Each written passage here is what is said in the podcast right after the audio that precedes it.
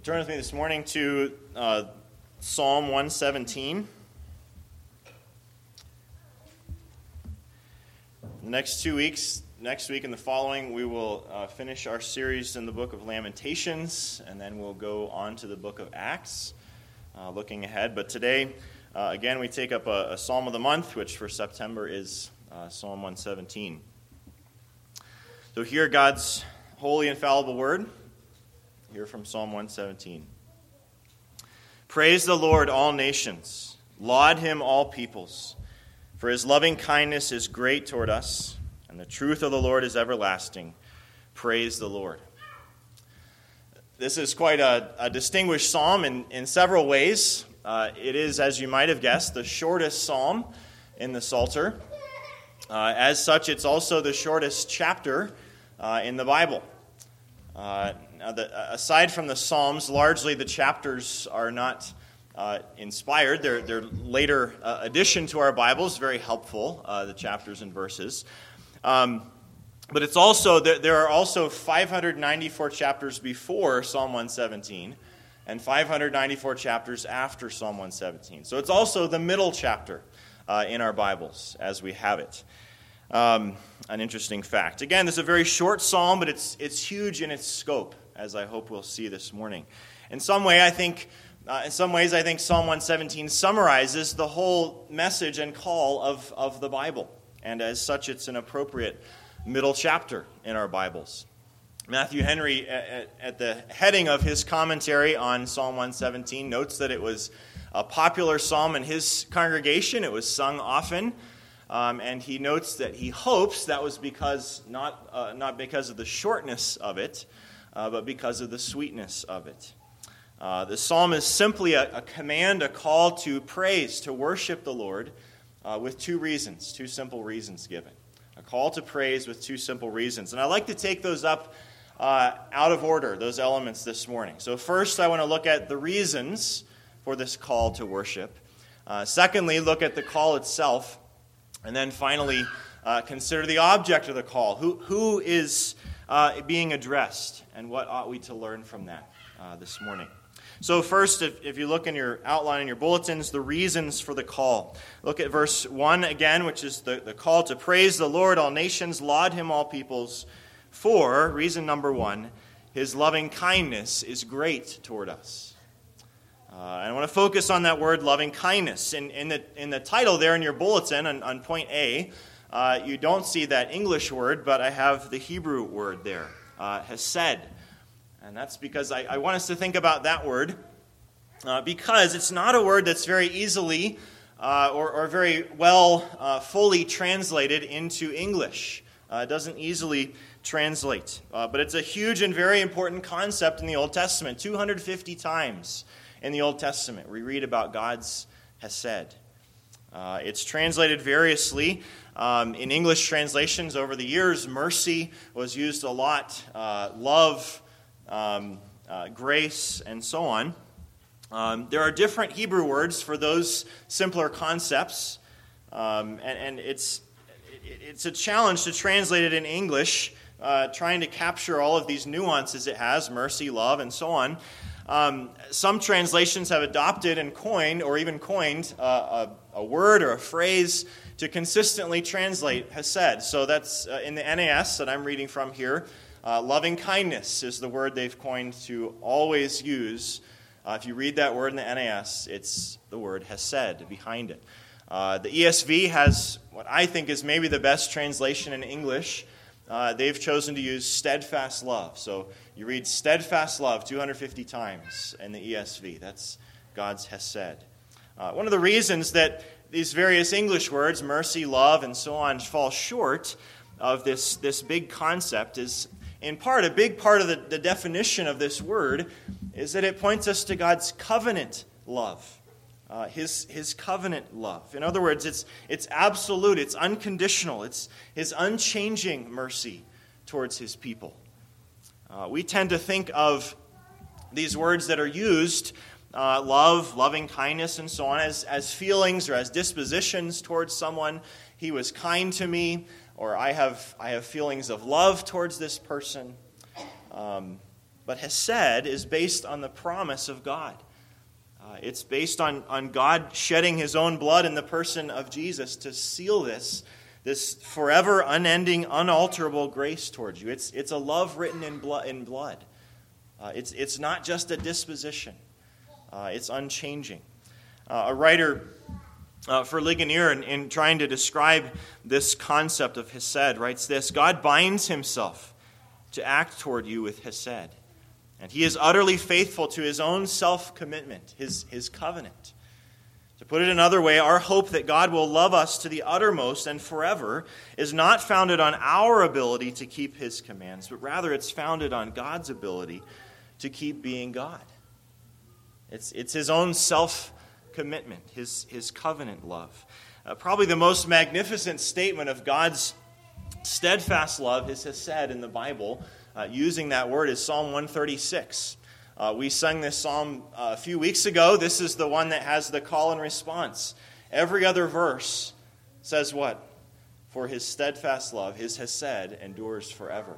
And so the whole psalm uh, is, is about all these things that reveal God's hesed, his steadfast love. And, and it challenges you to see absolutely everything in the world, all of history, uh, related to God's hesed, his steadfast love. So it describes God making the heavens, the sun, the moon, the stars. Why?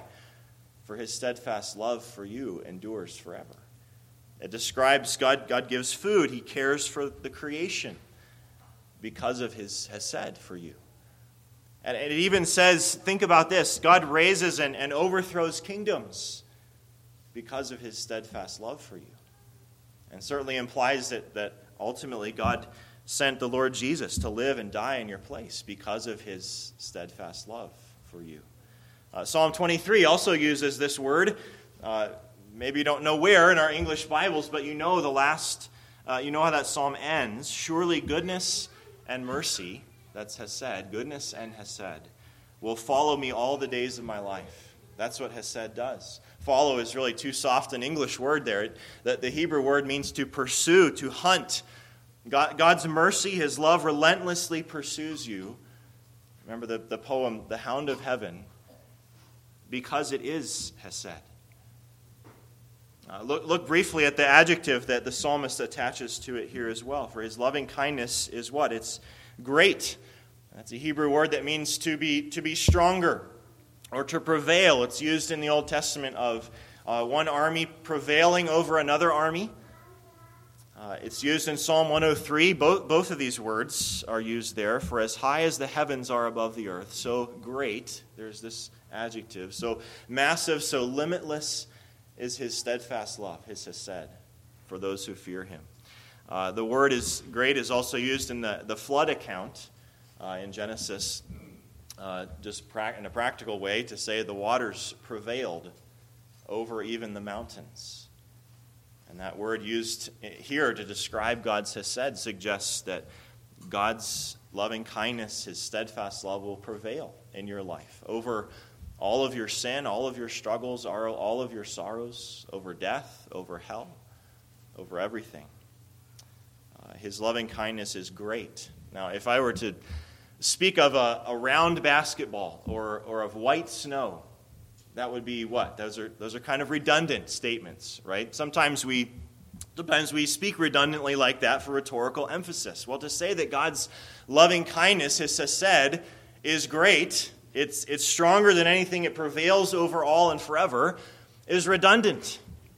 Uh, that's, that's the very nature of his love. Because Jesus has died and risen, because God has covenanted himself to you in Jesus Christ, that's the very nature of his love and his grace. It's unconditional, it's everlasting, it's without boundaries and limit. It, it's blessedly redundant for our, for our good.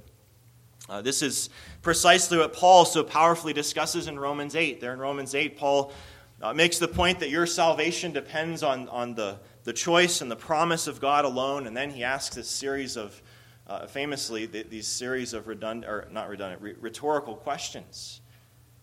What then shall we say to these things? If God is for us, who can be against us? He who did not spare his own son, but gave him up for us all, how will he not also with him graciously give us all things? And Paul asks, Who shall bring any charge against God's elect? Is there anything that could disqualify you then from God's love, from his mercy? No, is, is his implied answer. It is God who justifies. And then um, uh, Paul, Paul asks uh, uh, later, most famously perhaps, who shall separate us from the love of Christ?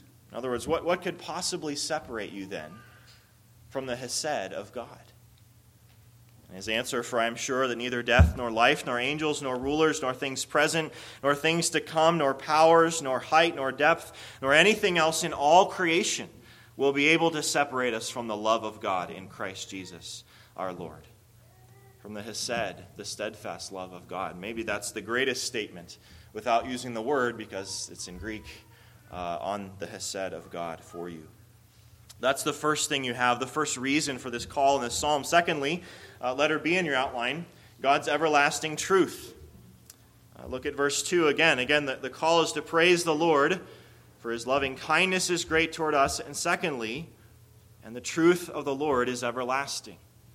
The truth of the Lord. Another really big concept uh, in the scriptures. Not simply truth here, as, as opposed, in, in a narrow sense, as opposed to telling a lie, but an attribute of God. It's what God is in and of himself.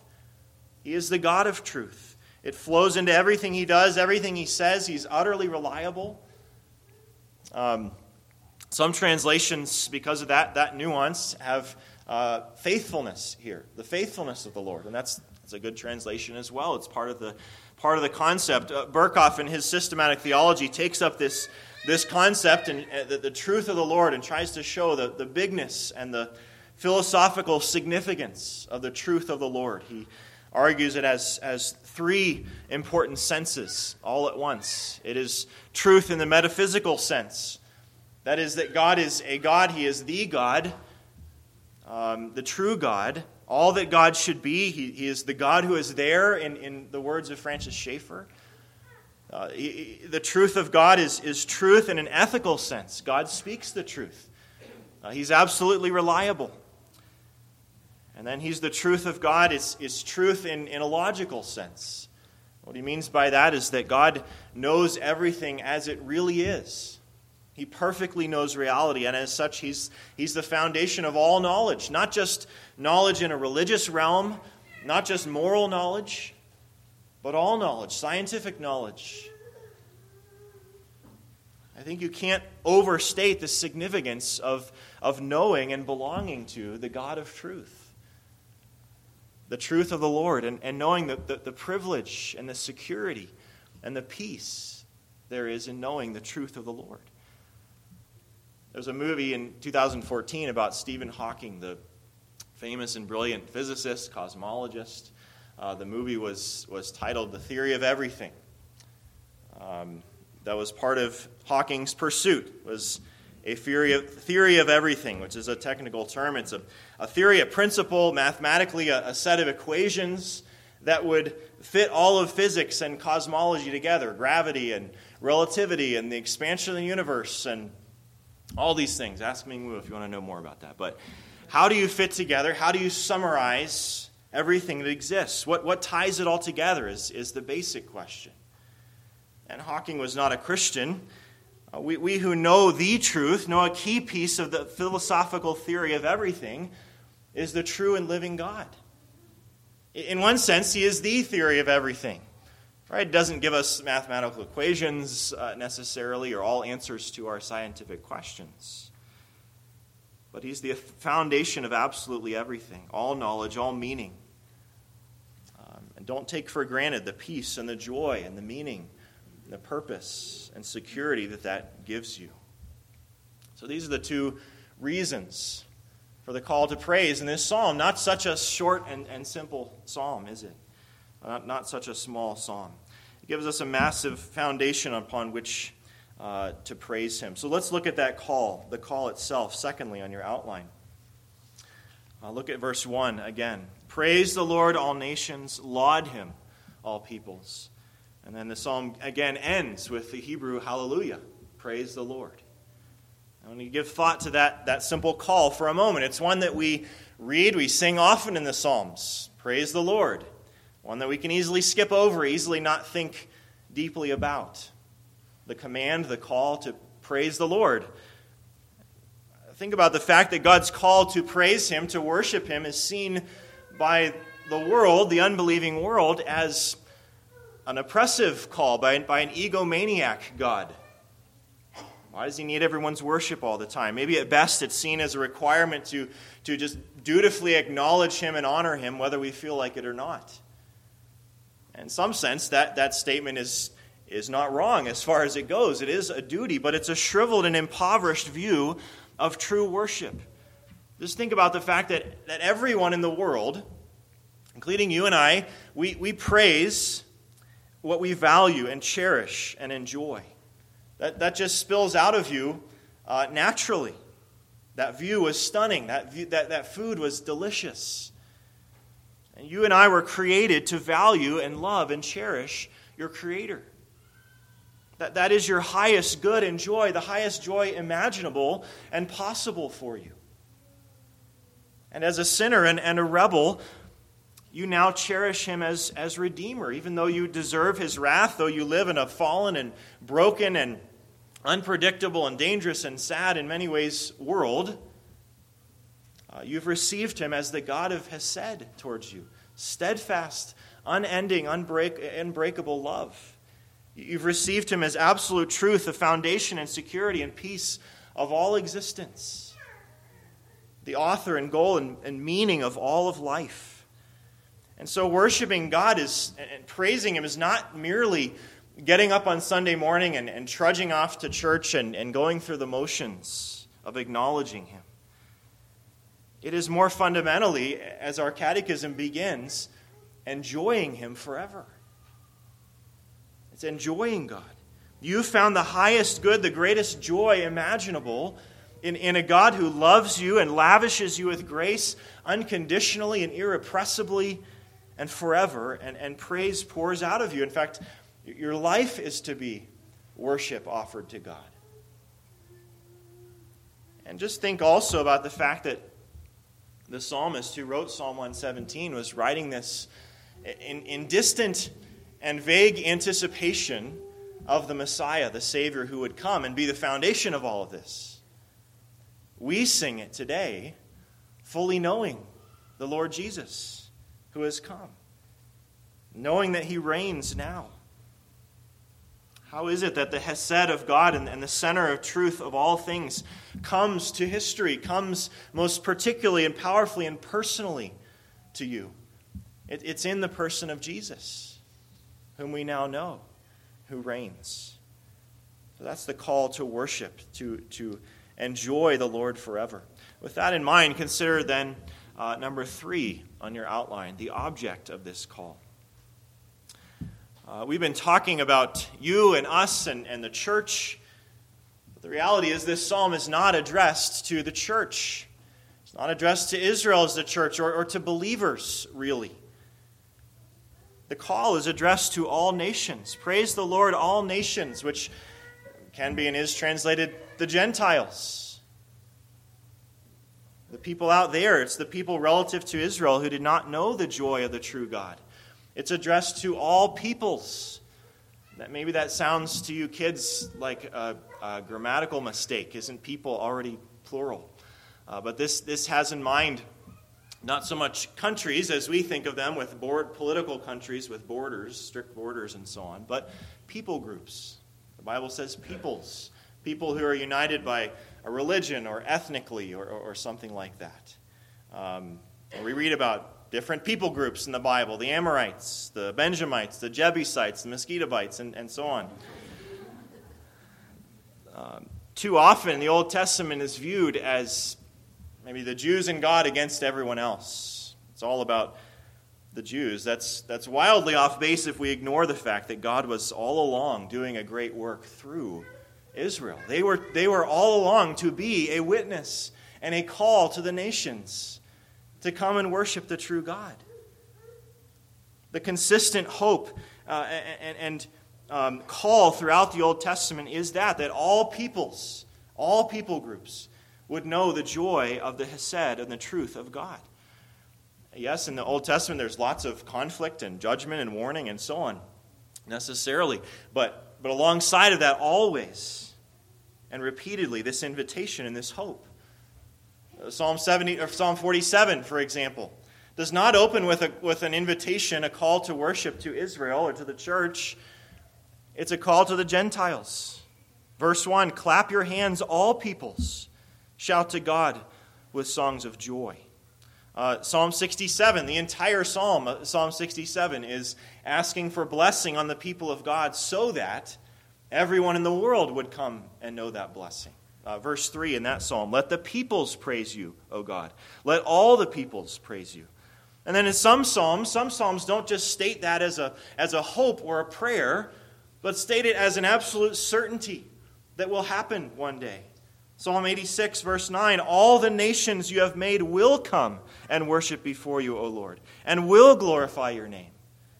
Psalm 22, that we'll sing later this morning, ends with this All the ends of the earth will remember and turn to the Lord. All the families of the nations will worship before you.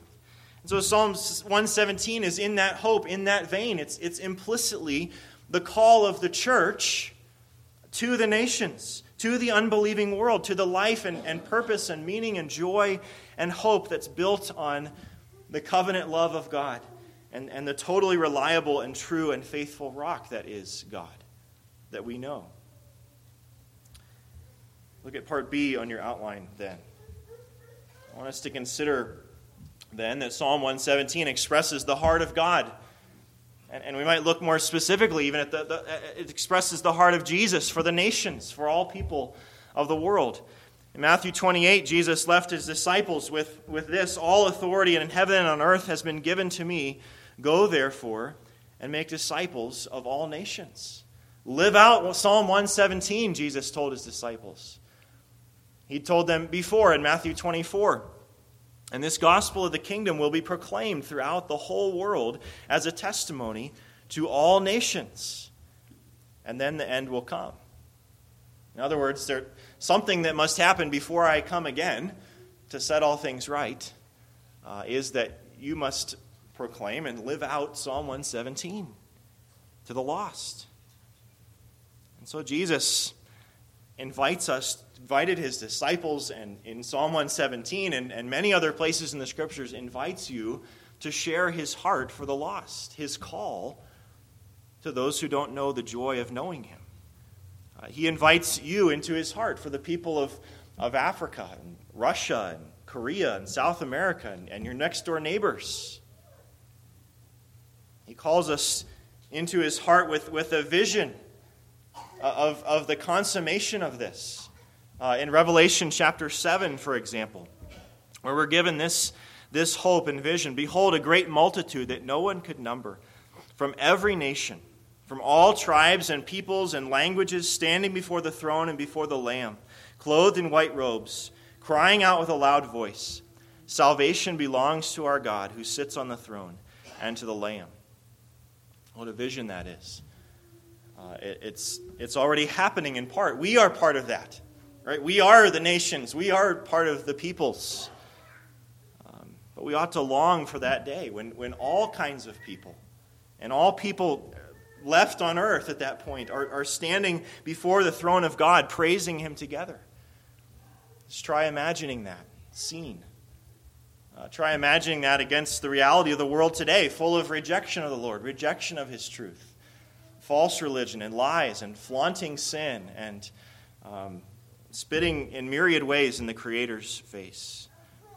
One day, people from every tribe, every people group, worshiping the Lord together. Do you long for that day? You share the heart of Jesus? Uh, John Piper comments on this psalm. Jesus Christ is building his church around the world. We are meant to think and feel and work with him in this cause. Does it, does it thrill you as it ought to be part of that, that call? to the world. Uh, John Piper also famously said, and, and this fits so perfectly with this call to worship of, of Psalm 117, he said, Missions exists because worship doesn't. Not, not missions doesn't exist for its own sake or just to build up the numbers of the church or something like that. Missions exists because worship doesn't. Missions, he goes on, is our way of saying the joy and of knowing Christ is not a private or tribal or national or ethnic privilege, it is for all. And that's why we go, because we have tasted the joy of worshiping Jesus, and we want all the families of the earth included. Uh, do you and I share the heart of Jesus for missions? And again, this certainly applies as much to your next door neighbor and, and your unsaved cousin as it does to the lost in, in Germany and Namibia or, or wherever. And I, I want you to think particularly globally about this this morning. All the nations. Ask yourself do I share the heart of Jesus for the lost? For them to share in the, in the joy of Psalm 117, the joy of, of knowing God has said in truth. Is it right, we might ask ourselves, that daily I'm more distressed by maybe the price of gas than the fact that children grow up around the world without a knowledge of the truth? Is it right that I'm more engaged in, in perhaps the latest series on Netflix than with needs and prayers of, of missionaries around the world? Living out Psalm 117 in a, a faraway place. Is it right that I'm regularly, perhaps more, far more concerned with the advance of my career or my business or my wealth or my comfort than the advance of the kingdom of God? I want to share a, a, a quote that's a, a, great example of this. I used this um, with you all a few years ago, those of you who are there, but I'll use it probably once every couple years, so um, you can get used to that. But Adoniram Judson was a missionary in the, the 19th century. Um, he dedicated his life to go to Burma, which at the time uh, in the West, the Western world, was totally unknown. An unknown people, unknown languages, dangerous diseases, um, uh, little prospect of him probably surviving or having any gospel success there. Uh, but that was his determination. In 1810, just before he left for Burma for the rest of his life, um, he, there was a, a, girl he wished to marry, Anne Hasseltine. Uh, and so he wrote to Anne's father um, to ask him, and these are the re- words that I'll read. And, and basically, he was asking was, was his love for the lost, was his eagerness to see the nations of the world sharing in the joy of knowing Christ, was it strong enough to, to give up his daughter to this? Uh, to this, this uncertain and dangerous place, really without communication. Here's what he wrote. He said, I have now to ask whether you can consent to part with your daughter early next spring to see her no more in this world, whether you can consent to her departure to a heathen land and her subjection to the hardships and sufferings of a missionary life, whether you can consent to her exposure to the dangers of the ocean, to the fatal influence of the southern climate of India to every kind of want and distress, to degradation, insult, persecution, and perhaps a violent death. She did, in fact, die there. Can you consent to all of this for the sake of him who left his heavenly home and died for her and for you? For the sake of perishing immortal souls? For the sake of Zion and the glory of God? Can you consent to all of this in hope of soon meeting your daughter in the world of glory, with a crown of righteousness, brightened by the acclamations of praise, which shall redound to her Savior, from heathens saved, through her means, from eternal woe and despair. Judson's a, a brilliant example of someone who shares the heart of Jesus in Psalm 117 uh, for the nations. If you haven't read his biography, you should. Uh, I, I can share it with you. Um, I, I want to make a few applications to us relative to global missions, then, to our, our practical taking and living out Psalm 117 in, in a global sense. Again, the most obvious, in one sense, application of this is, is to the people right around you, to share the gospel with, with your neighbors, to live out and, and talk out your faith, invite people to worship.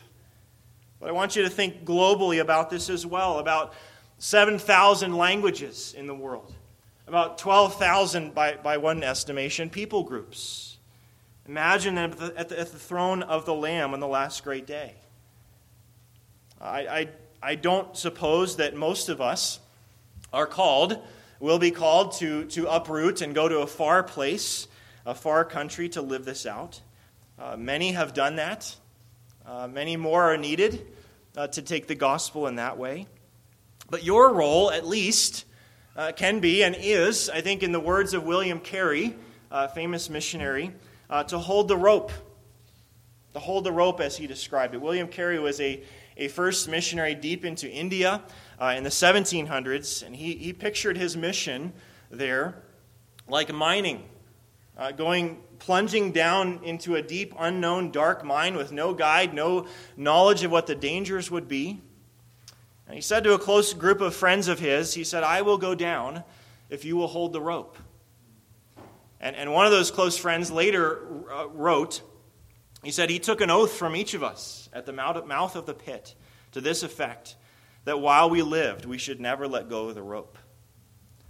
So hold, hold the rope. Uh, do that by engaging with, with missions organizations. There are many worthy ones um, I, I, would encourage you, those who are part of this church, at the very least, I would urge you to engage with, with RP Global Missions. Uh, God has given us um, significant and great missions around the world. Uh, I, I'd, encourage you, if you're part of this church, to, to take ownership of the missionaries that you have sent, uh, that, that we support just by being part of this congregation, even if you're not uh, uh, very familiar with them yet. Get the, the weekly newsletter with prayers that you've heard of. Um, read the literature that we have on these missions on the table there in the back.